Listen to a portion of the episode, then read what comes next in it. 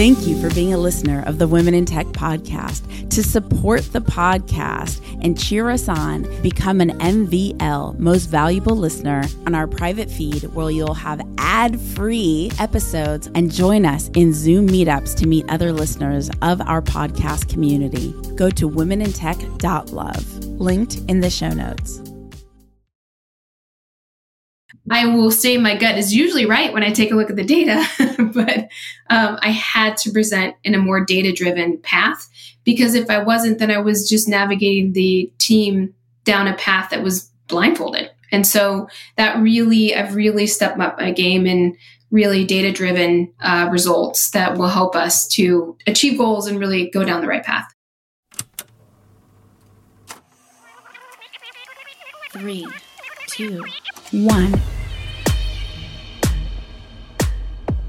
My name's Espree Devora, host of the Women in Tech Show. The show means a lot to me. The reason why I wanted to create the Women in Tech Show is I wanted to create a positive piece of content, something where people can listen and say, if she can do it, so can I. Hey, this is Adam Marks. I'm a tech founder, writer, and consultant, and I've been listening to the Women in Tech podcast for about three and a half years now. Espree does a phenomenal job spotlighting female entrepreneurs from all over the world. And one thing I love about the show is listening to their stories and how they've built their companies and organizations. We should always be pushing for representation and equality every time we go into the boardroom, every time we look for co-founders, every time we look to hire employees for our companies. So support representation and equality, support the Women in Tech podcast. Follow me at Adam Marks thirteen on Twitter and on LinkedIn. And remember to always look for the orange sunglasses.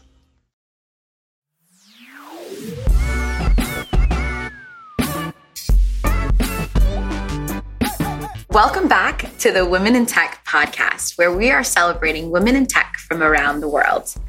Here with us today, we have Tiffany Dominguez from Atlanta, Georgia.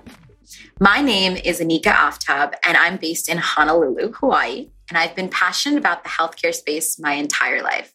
I'm incredibly excited to be interviewing women that are changing the healthcare landscape, one tech company at a time. All right, Tiffany, so tell everyone a little bit about who you are and what you do. Sounds good, Anika. Um, I am Tiffany Dominguez, and I am a, I'm the director of S M B customer success at Elation Health. And so I help with our S M B team that consists of, I think, about nine of us now, um, to help with Elation Health and help our providers just succeed in, in uh, getting in a successful just patient experience for them. So what is S M B? I mean, I'm on your team, so I, I obviously know. But for our listeners, tell us a little bit more about what is what does your team do? Yeah, so we cover, um, S M B stands for small to mid-sized businesses. Um, so we would cover kind of what you would sometimes see in tech as the smaller to commercial. So S M B to commercial size customers that we would take a look at. So Our, um, we own quite a bit of the customers, and so it's really important for us to get the customer experience right and to be able to serve the customers the right way. We work with primary care providers um, that you would see day in and day out in different parts of your life, and we're really helping them to provide the best service in terms of an E M R, so it's electronic medical records, um, in order to ensure just getting everything correct, uh, not only correct, and uh, and getting your data correctly inside their system, but also just performing and accelerating and helping you get the best care possible. And that's so incredibly important, because you said it yourself, like primary care providers are usually the ones that we go to see. Like they're the ones that, you know, know more about us than a lot of other individuals might. And um, they're so incredibly important, and we need to support them better. So you've been working for Elation for about how long now? A little over a year. I just celebrated. Um, so it is my first time being in a the um, E M R or health industry. Um, and I've been super excited to be able to take it on and really learn a lot about what customer success means in this world of, of uh, healthcare. So I actually, um, I worked, I've been working in tech for man, many years now. Um, and I got more immersed into this healthcare industry through a previous leader of mine that was here. And it's, it was just great to hear of the passion he had.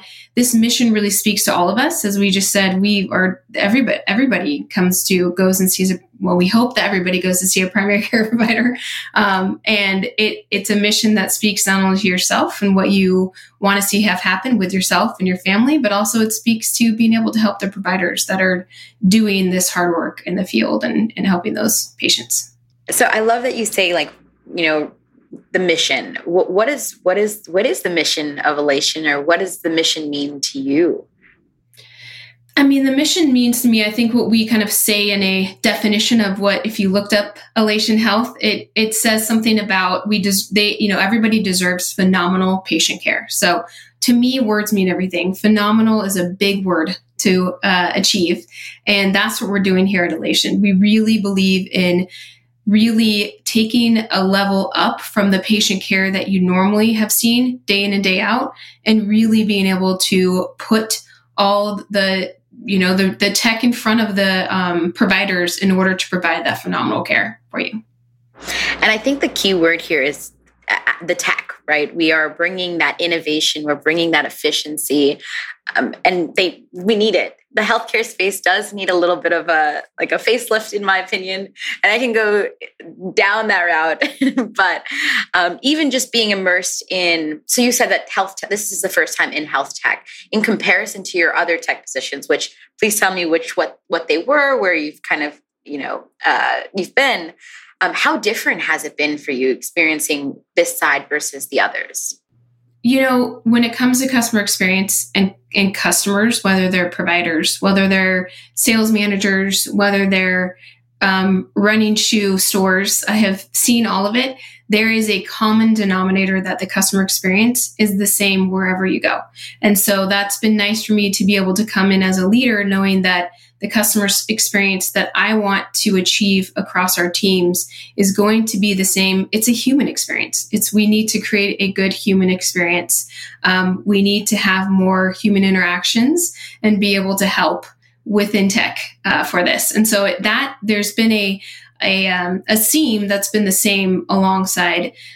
I do think, though, with every customer that you serve, they're going to be different, and it's important to understand their needs and their business wants. So that's been really exciting to see the challenges that are facing right now with primary care. Um, there's a lot of challenges that we've all seen happen in the last couple of years, but there's going to be differences in primary care that we hope to achieve and help with for sure. Can you highlight a bit of the other tech companies that you've worked for? Yeah, so it it really started with running shoes. Um, so I know that sounds, you think software when you hear tech, but running shoes have a lot of tech. And so it, it started with running shoes. And um, I was then kind of working through uh, what I would do is I was called a tech rep. So like, as you know, it's the technology that I'm actually educating all of the salespeople on how to sell the running shoes most effectively.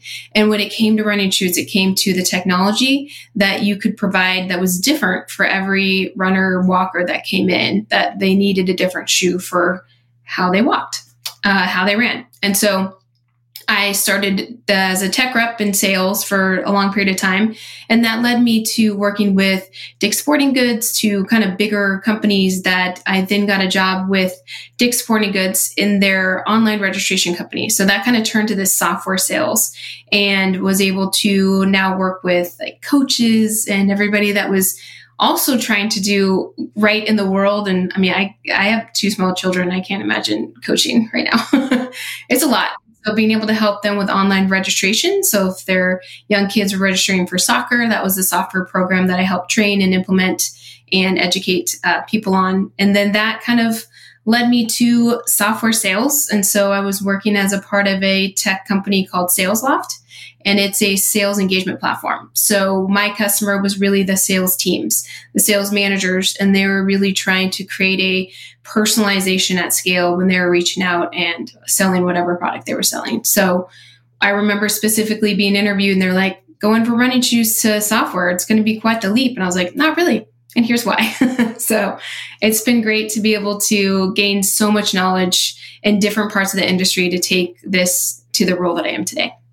Tiffany, I love your story because first and foremost, it doesn't seem very linear. And, you know, we, that's my favorite type of a journey because, you know, you were able to try these little different pieces, gain these new skills.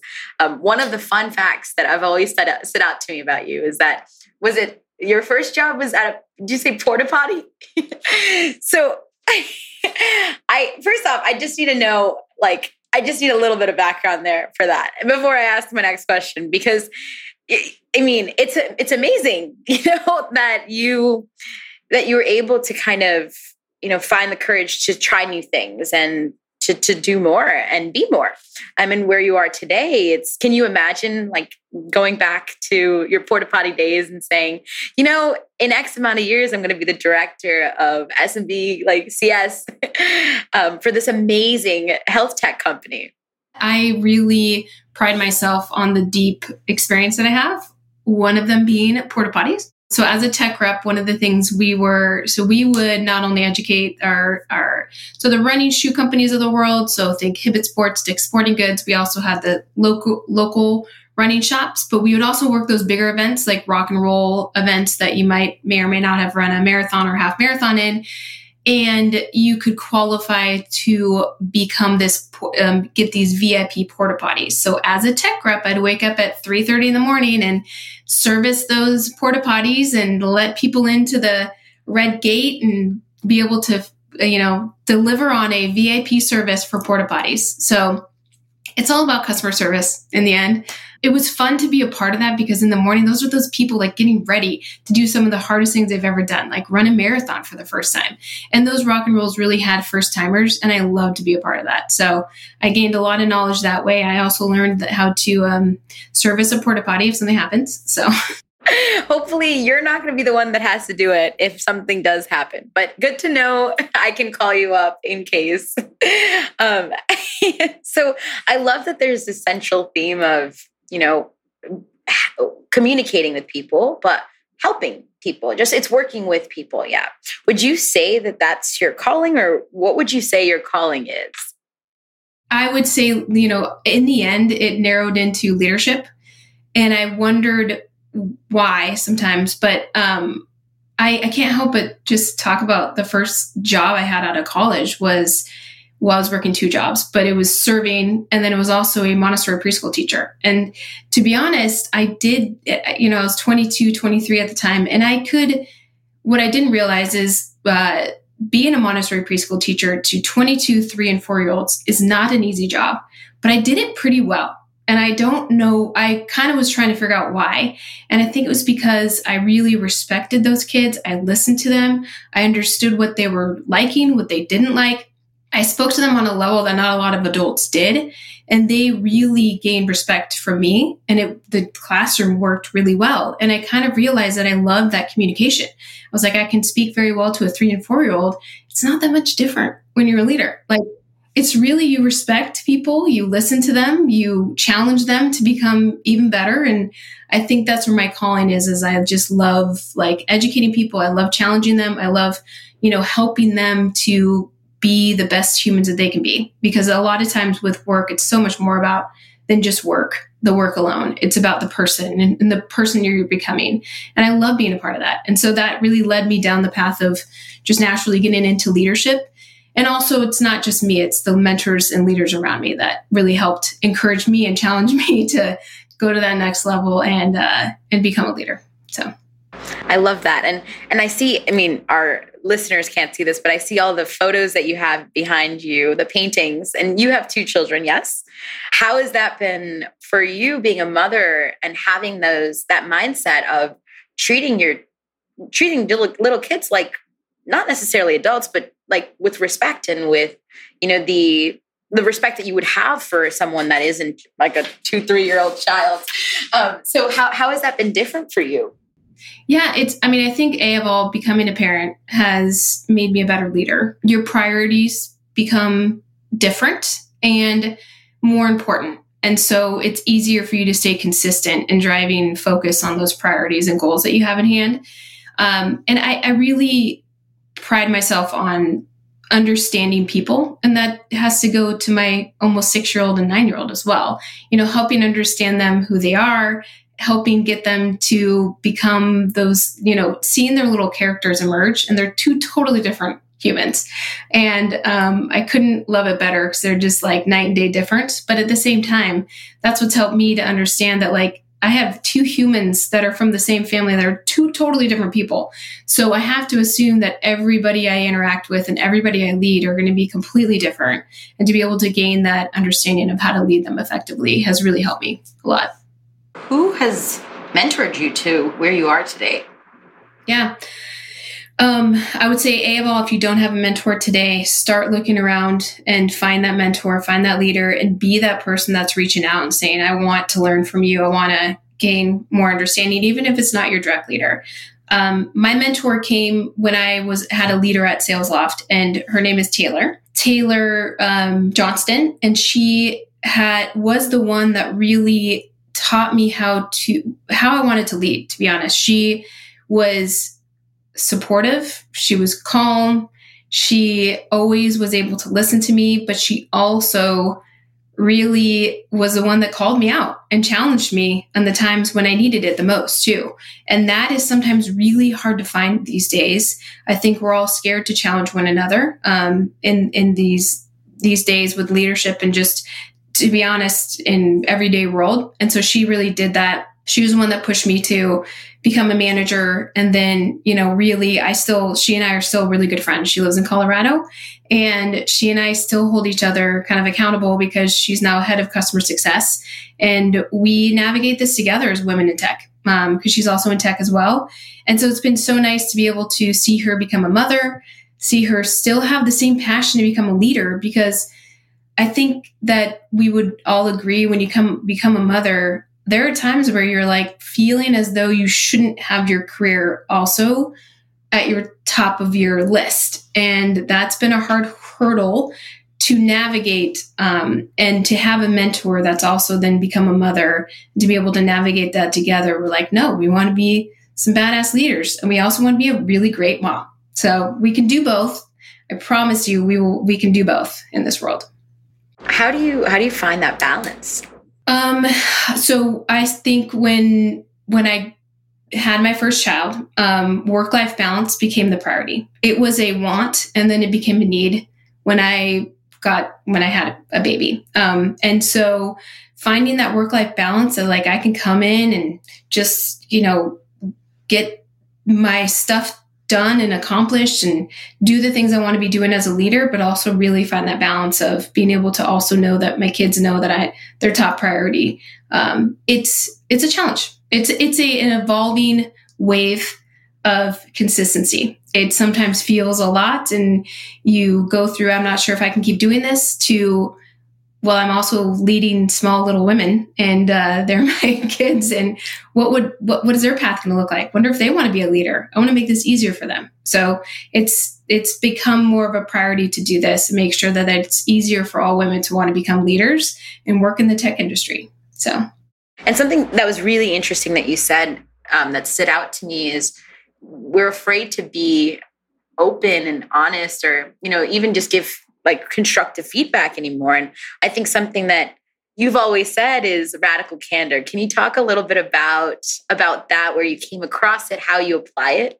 Yeah. So I started reading the book Radical Candor, and it's an author named Kim Scott that uh, wrote it. And as soon as we, we were, we read the book in customer success and started um, implementing some small behavior, cha- like small changes that were coming from this book and the, the way we can lead effectively with our teams. So one small thing I started doing with that team was um, each quarter we would lead a radical candor discussion. And it was really just practicing how to give constructive feedback. And sometimes that's just it. You just have to know how to do it effectively and supportively inside the environment you're in. And so we would always do like one behavior or trait that we loved about the person that we wanted, a behavior, not a trait, sorry, a behavior that they're doing that we want them to keep doing. And what's one behavior that we would like them to stop, and why? So we'd go the round of the room and share it. And so what it would start with is my entire team. It was the most nerve-wracking meeting I would ever be on. They would start with the radical candor to me and be able to share it across the team. And I would sit there with my pen and nod my head. I wouldn't ever question anything. I'd maybe ask some questions.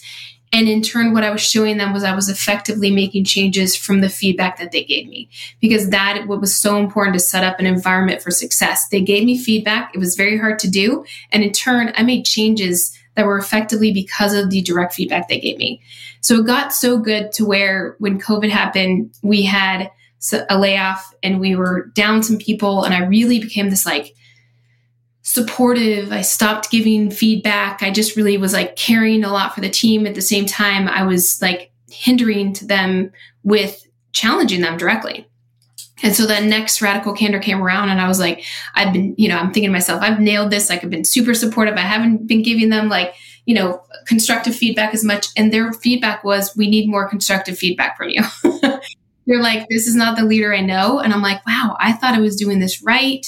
And they need this in their life. So it became a need of how they effectively help themselves become better in their roles. And so every time I come to a new team, I present my Radical Candor deck and the reasons for it. And I really start with them, you know, asking, especially my leaders that I have right now, is there one piece of Is there a behavior that I need to keep doing? What do you like about my leadership style? What's one behavior that I could do better? Um, and I really, you know, each quarter kind of pull that out of them so that they know how, that they know that it's supportive to give me direct feedback and that I will make changes effectively with that feedback. And also you get to know each other so much more with that. So it's been great. And it's something that I will keep leading with because it's just direct feedback in an empathetic way, basically. What's a lesson that you've learned about yourself while, you know, pursuing your dreams? I would say what sticks out to me, because I was thinking about this as before we were having this interview, when I first became a leader, I had natural abilities that were, I felt like I could easily coach and I really knew in my gut what was the right and the wrong, but um, delivering it with data became so important. And it was something that I had never experienced as a leader and or was strong at. So I I really, and, and this is one of my mentors, leaders, Taylor, that I mentioned, she was so good at this. And so being able to take that as an initiative to learn how do I drive, how do I tell a story more effectively with data is basically what I was going, what my goal was. Because I realized as good as I was as a leader, and I could just say like, my gut is saying this, that's not really going to go that far in executive leadership.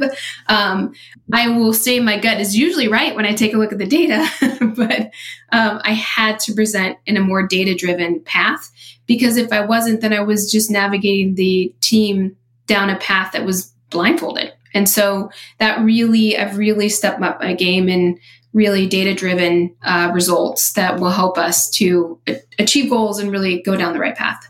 Yeah. And I, I'm, I'm on the same boat as you. I think I'm more like, no, but my gut says this is right, or this is happening. Where it's like, mm, let's see, let's see the actual statistics of it. What recommendations would you have for someone that is looking to be able to create more solid, I guess, cases, if that's the word I'm looking for, um, or just, you know, present more of that data? I would, a couple of things that I started to take a look at was what data am I using now that I can pull from? So at the time it was Salesforce, and then we used a platform called Front App for us, for our, for how we answered our customers and their conversations. And so I, I basically took what I had in front of me and utilized to the best potential. And in turn, for me learning how to drive that data, I started taking it and, and inserting it to weekly um, team meetings so we could drive. And like the team loved it, like loved seeing this data in front of them. It was, it was motivating them. And it was a shocker to me because I, I, you know, not to say that I'm not motivated by data, I obviously am now, but like it was really cool to see that was another form of motivation that I could create by learning this, you know, style of leadership. And so take what's in front of you, learn it, ask questions. It's scary to ask the Salesforce admins questions, I promise you, but do it like, and don't, and you can't break much, maybe a little bit, but like test some of the reporting, maybe copy and save first. Salesforce admins will like me to say that. And then play around with some reporting and, and learn what you can be capturing, what's missing, and then the key questions you can be asking and working with the Salesforce admins or whoever your kind of ops person is. And every new leader uh, role that you get into, get to know your ops team. That will help you to effectively learn data and drive it better. Can you tell me a little bit about like a few of the obstacles that stand out to you that you had to overcome throughout your journey?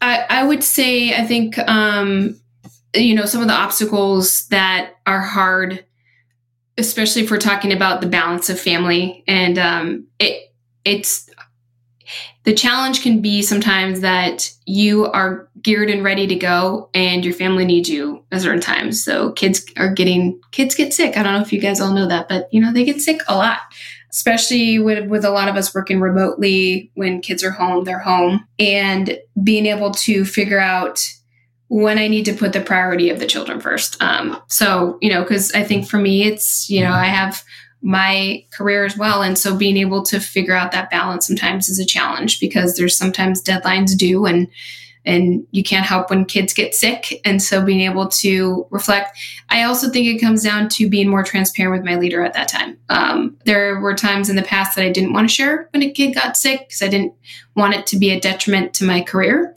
Um, sometimes we fear that as women, and I am becoming more transparent and less worrisome of that, and um, being more communicative with my leader on it. So what is your favorite book? That's a tough one. Okay. My books are read with ever, whatever mood I'm in. So um, I would say when I'm in the mood to really keep myself motivated, consistency, Atomic Habits has been one that I've read and I've started to reread again. Uh, it got brought up in my previous, we had this like book club in my previous company. And so we read it and it was amazing because that was like the one book I could take away, like highlights of like, I could really put this up in the wall and like keep myself consistent with goals that I want to keep achieving. So I love that. I recommend it to anybody to read it. And then when I really just want to get out of my head, um, Colleen Hoover writes some very good drama, uh, like very good storytelling. And I'm in a, like another book club that we just read stuff like that, that like, honestly, I can like sit down and not think about anything and immerse myself in that book completely. So she's fun. I like how she writes her stories. So what is your favorite podcast slash video series or Netflix series, anything? Ooh, um, I would say right now with podcasts, I am listening to Unlocking, I think it's called Unlocking Us by Brené Brown. I'm a huge fan of hers because she just, she really creates an authentic connection with every conversation she has with people. And I, that's my, but if we haven't listened to the whole podcast so far, I love that. And that's what, something I'm achieving. And I love how she does that. She asks the, the tough questions and she asks it in a empathetic and supportive, direct way. So I love, that's probably one I'm listening to right now. And then how can people connect with you? I would say I'm mainly on LinkedIn. So you can connect me through my LinkedIn profile. I'm under Tiffany Dominguez. So I would love to have more connections. I'm starting to kind of navigate, I think for for once, there's more channels and customer success focus. And so a lot of those you can see through my LinkedIn that I'm starting to follow and really kind of streamline a new customer success channel that really we as leaders can collaborate and everything. So I'd love to connect. Thank you so much for hanging out with the Women in Tech podcast. To connect and collaborate with more incredible women in technology around the world, remember to go to women in tech v i p dot com. That's women in tech v i p dot com. You can say hello on social at Women in Tech Show on Twitter, on Instagram, or Facebook. And I will see you on the next episode. Goodbye. Goodbye.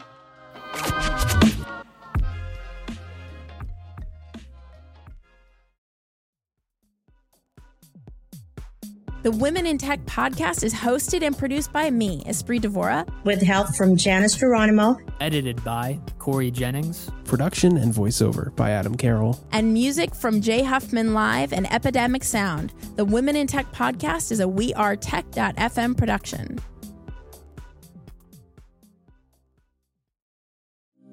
Thank you for being a listener of the Women in Tech podcast. To support the podcast and cheer us on, become an M V L, Most Valuable Listener, go to women in tech dot love, linked in the show notes.